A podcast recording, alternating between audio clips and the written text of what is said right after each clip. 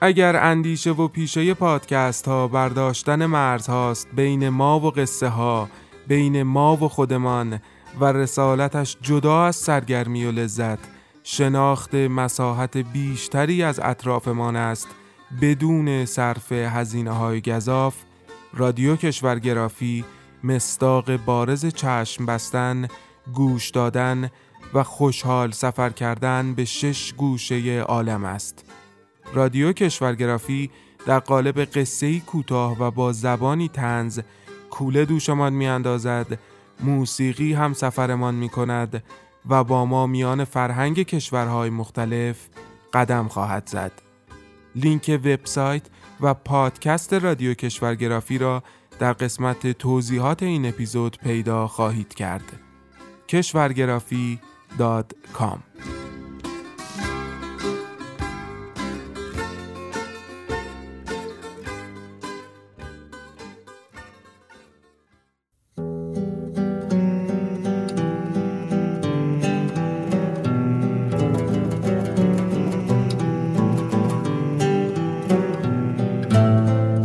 ما با قصه ها هم دیگر را به یاد می سپاریم و از نو با همان قصه ها هم دیگر را به یاد می آوریم.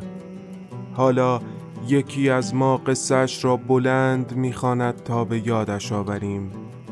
سلام. اینجا داستان شب است و این صدای شماست.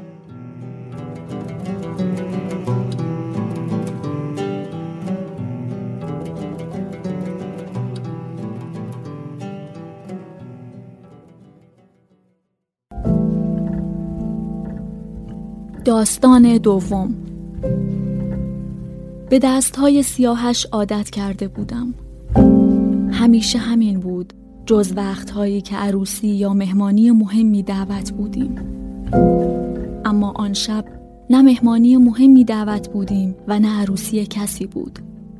دیر وقت بود و او هنوز برنگشته بود. روی مبل دراز کشیده بودم و کنترل تلویزیون توی دستهام عرق کرده بود. چند بار به موبایلش زنگ زده بودم در دسترس نبود خیال کردم شاید دوستی آشنایی جایی گیر کرده و مثل گاهی اوقات که می‌رفت کمکشان رفته است با ابزارش ماشینی را به حرکت درآورد. در که باز شد از جا پریدم و کنترل را پرت کردم روی مبل. گفتم در دسترس نبودی. تا بیاید بگوید که یکی گیر کرده بود گفتم پس چرا دستات اینقدر سفیدند؟ دست پاچه شد و گفت خب با بنزین شستم. گفتم هیچ وقت نمی شستی. گفت خب حالا شستم بد است. گفتم بد. حالم بد شد. عین سگی که دنبال جنازه می گردد بو می کشیدم لباسهایش را تمام تنش را. بوی بنزین می‌داد اما بوی گونگی هم با بنزین به شامم می‌خورد از بچگی عاشق بوی بنزین بودم. این مرد بوی بنزین می‌داد که من عاشقش شدم.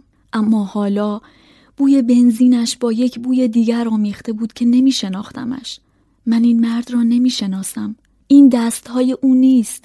این بوی تن و لباس او نیست. مادرم گفت خب دوست داشته جز وقت عروسی و ازا یک شب هم برای دل خودش دستهایش را بشوید مگر بد است بد است عادت کردن به سیاهی بد است فراموشی. بد نیست. ما این انصاف نیست که یک شب بی هوا یک زندگی را شست و کنار گذاشت. مادرم نمی‌داند من چه می‌گویم. وقتی یک عمر دستهای سفید پدرم را روی دستگیره در روی فرمان ماشین روی شانه های خودش دیده و نمی‌داند بی هوا سفید شدن یک شبه دستهای کسی که صبح تا شب با ماشین های مردم سر و کله می‌زند و هر شب با سیاهی همین دست ها مرا نوازش می کند چه معنی دارد؟ رامین یک شب وقتی هنوز نخوابیده بود رو کرد به من و گفت دیوانه من دوستت دارم. تو و آنیتا همه زندگی من هستید. پیشانیم را بوسید و خوابید. من اما تا صبح نخوابیدم و توی سرم مرور می کردم حرفایی که می‌خواستم قبل از خواب به او بگویم و نگفته بودم.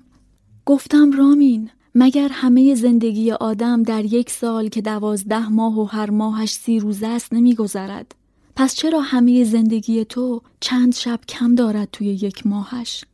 رامین به من حق بده که هر روز دنبال بهانه‌ای بگردم که تمام ترسهایم را بریزم توی گلویم و هی داد بزنم و باز هم حرف توی دلم را نزنم تا تلم بار شود و بزند به اعصابم بزند به معدم بزند به دستهام که به رعشه افتاده وقتی می‌خواهم پای سندهای اداره را امضا کنم که مثلا من آدم مهمی هستم که مثلا من آدم به درد بخوری هستم.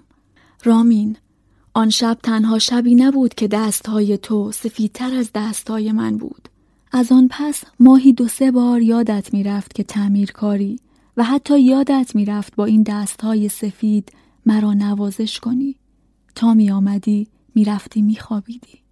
از فردای همان روزی که عادتم به تعمیر کار بودن تو و سیاهی دستها تبدیل به شک و شپه و رنجی مدام شد تا همین حالا یک خروار قرص خوردم. قرص هایی که از پاکتشان درشان میآورم و میریزمشان توی یک قوطی که نامونشانی ندارد و تو فقط یک بار همان اوایل پرسیدی این قرص چیست؟ گفتم نمی‌دانم دکتر داده. گفتی دکتر برای چه قرص داده؟ گفتم برای سردرد هام برای استرابم. گفتی تو که سردرد نداشتی؟ گفتم داشتم خفیف بود حالا شدید شده. گفتی از بس گیر می‌دهی به همه چیز و هی هرس می‌خوری. این روزها منم ما فقط قرص می‌خورم. دیگر حتی پیش افسانه که از زبان تو حرف می‌زند و فال هفته ها و ماه های بعدم رو هم می‌داند نمی‌روم. رامین من از تنهایی میترسم. از جدایی میترسم. از دوری از آنیتا میترسم. من با همه ترس هام کنار میآیم اگر به خوردن قرص هام ادامه دهم. اگر ماهی چند بار چراغها را خاموش کنم که دستهای سفید تو را نبینم. دستهای پدرم همیشه سفید بود و چشمهاش همیشه سرخ. از چشمهای سرخش میفهمیدم که خسته است. خسته بود و من خودم را توی خستگیهاش رها نمی کردم که دستهای سفیدش را روی سرم بکشد و قربان صدقم برود. هر وقت می آمد من خواب بودم و هر وقت من بیدار بودم او خواب بود و این برای من عین نامهربانی بود. دستهای برادرم حمید هم نه به نوازش که به تندی و پرخاش همیشه روی سرم و نزدیک صورتم بود که من یا رد می شدم از کنار دستهای خشنش یا دیر می جنبیدم و دستش صورتم یا سرم را نشانه گرفته و درست به هدف خورده بود. اولین باری که رامین دستش را روی سرم بلند کرد و انگشتهاش صورتم را لمس کرد جیغ زدم. اما ته دلم خوشحال بودم. خوشحال بودم کسی که سه سال اول زندگی مهربانترین مرد دنیا بود حالا دستش برای زدن روی من بلند شده. من خوشحال بودم که به خودم ثابت می کردم که مرد مهربان وجود ندارد حتی اگر سه سال تمام دستهای سیاهش را جز به نرمی و نوازش روی گونت حس نکرده باشی. جای سیلیش را با کرم پودر پوشاندم و رفتم سر کار. پشت میز نشسته بودم و به پرونده زل زده بودم که فقط امضای مرا می‌خواست. خودکارم را برداشتم که امضا کنم. جوهرش پخش شد. دستم به رشه افتاد و جوهری شد. رفتم دستشویی اداره. توی آینه به جای سیلی که زیر کرم مخفی شده بود نگاهی کردم و دستهای جوهریم را شستم. سفید شد. من حتی به دستهای سفید خودم هم شک دارم.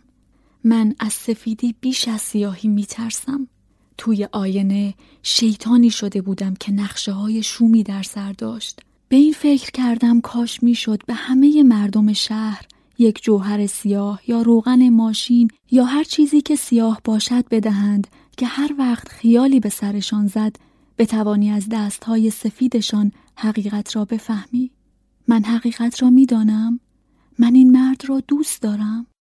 سرم درد می کند توی سرم انگار یک بمب ساعتی کار گذاشتند که دکمهش توی دست خودم است.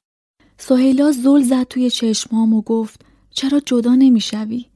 نازنین زد به شانهاش و من به آنیتا نگاه کردم که داشت با عروسکش حرف می‌زد و قول می‌داد که با خودش میبردش به خانهمان. گفتم آنیتا این عروسک مال دختر خاله نگین است. نگین گفت اشکالی ندارد بگذار بچه راحت باشد. به همین راحتی زندگیم از دستم رفت. به دستهایم که نگاه می کنم از خودم بدم می آید. کم کم به خودت میایی می‌بینی این زندگی آن زندگی نبود که چشمهای پرشور این مرد به تو وعدهاش را می‌داد. هیچ وقت نتوانستم به سفیدی توی چشمهای این مرد نگاه کنم و سرخی چشمهای پدرم را نبینم. من از دستهای سفید پدرم محبتی ندیدم اما دستهای سیاه این مرد زن بودنم را تحسین می کرد و سفیدی صورتم توی سیاهی دستهاش گم می شد. اوایل زندگی مشترکمان یک روز موهایم را پرکلاقی کردم. رامین تا از درآمد تو گفت چرا موهایت را اینقدر سیاه کرده ای؟ گفتم می‌خواستم با دستای سیاه تو هماهنگ شوم. پوزخندی زد و گفت دیوانه به سهیلا گفتم رامین از وقتی فهمیده بدون قرص خوابم نمی‌برد دیگر مرا نمی‌زند. آنیتا وسط حرفم پرید و گفت مامان بابا مرا هم زد. سهیلا و نگین جا خوردند و نگاهشان رفت به سمت آنیتا. نگین لبش را گزید. سهیلا یک سیب داد دست آنیتا و گفت خاله برو به عروسکت سیب بده. آن وقتها رامین با دستهای سیاهش برایم سیب پوست می‌کند و می‌گفت بیا سیب خوردن از دست من یک مزه دیگری می‌دهد و من میخندیدم و می‌گفتم بله مزه بنزین و روغن ماشین می‌دهد. و او با همان دستها سرم را می‌برد جلو و پیشانیم را میبوسید. هنوز همگاهی پیشانیم را میبوسد اما بوسیدنش بی حرف پیش و در سکوت است. انگار غم توی چشمهام ساکتش کرده. انگار خودش هم می‌داند که حرفهای قشنگش را دیگر باور نمی کنم. آخرین باری که با حال خوب آمد خانه و هدیهش را با یک بغل و بوسه سمتم گرفت و گفت زیبای من روزت مبارک. دستش را پس زدم و گفتم من زیبای تو نیستم. این کوتاهترین جمله هم توی یک سال گذشته بود. پیش از این آنقدر تند تند و پشت سر هم با صدای بریده بریده و ترسی که توی صدای بلندم گم می‌شد دیر آمدن و تفریح نداشتن ما را به رخش می کشیدم و از هر دری حرف می زدم و گله می کردم از زمین و زمان که می گفت خستم کردی با این داد و بیدادهای بی سر و ته اما این بار جملم سر و ته داشت و یک سکوت کشدار آخرش تنین انداز بود که هیچ صدایی خرابش نمی کرد. توی آینه اداره دنبال رد سیلی زیر کرم پودرم می گردم که نسرین توی آینه پیدایش می شود و می گوید خانم مدیر یک عده آدم منتظر امضای شما هستند و شما اینجا تشریف دارید زیبای من؟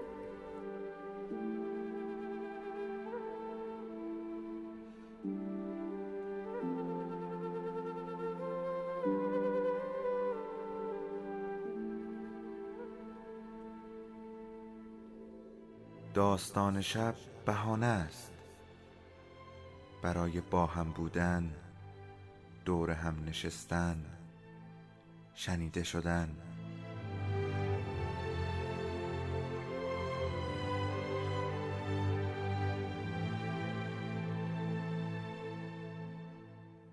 صدای افسانه ها رو میشنویم